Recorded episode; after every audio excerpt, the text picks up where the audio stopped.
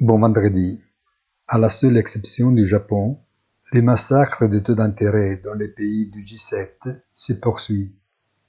La trajectoire, bien tracée, ne connaîtra plus de pause jusqu'à ce que la lutte tardive contre l'inflation commence à montrer des signes clairs de succès, probablement nés des éléments d'une plus grande volatilité tels que les prix de l'énergie.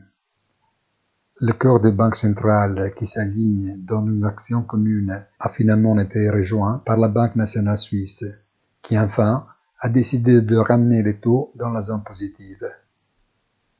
De toute façon, la Banque du Japon allait se maintenir en dessus des zéro et à contrôler la courbe à long terme, mais obligée de se précipiter à la rescousse d'un yen qui est continuellement assommé et malgré les prévisions contradictoires, des croissances attendues supérieures à celles potentielles, contenues dans la déclaration publiée à la fin de la réunion.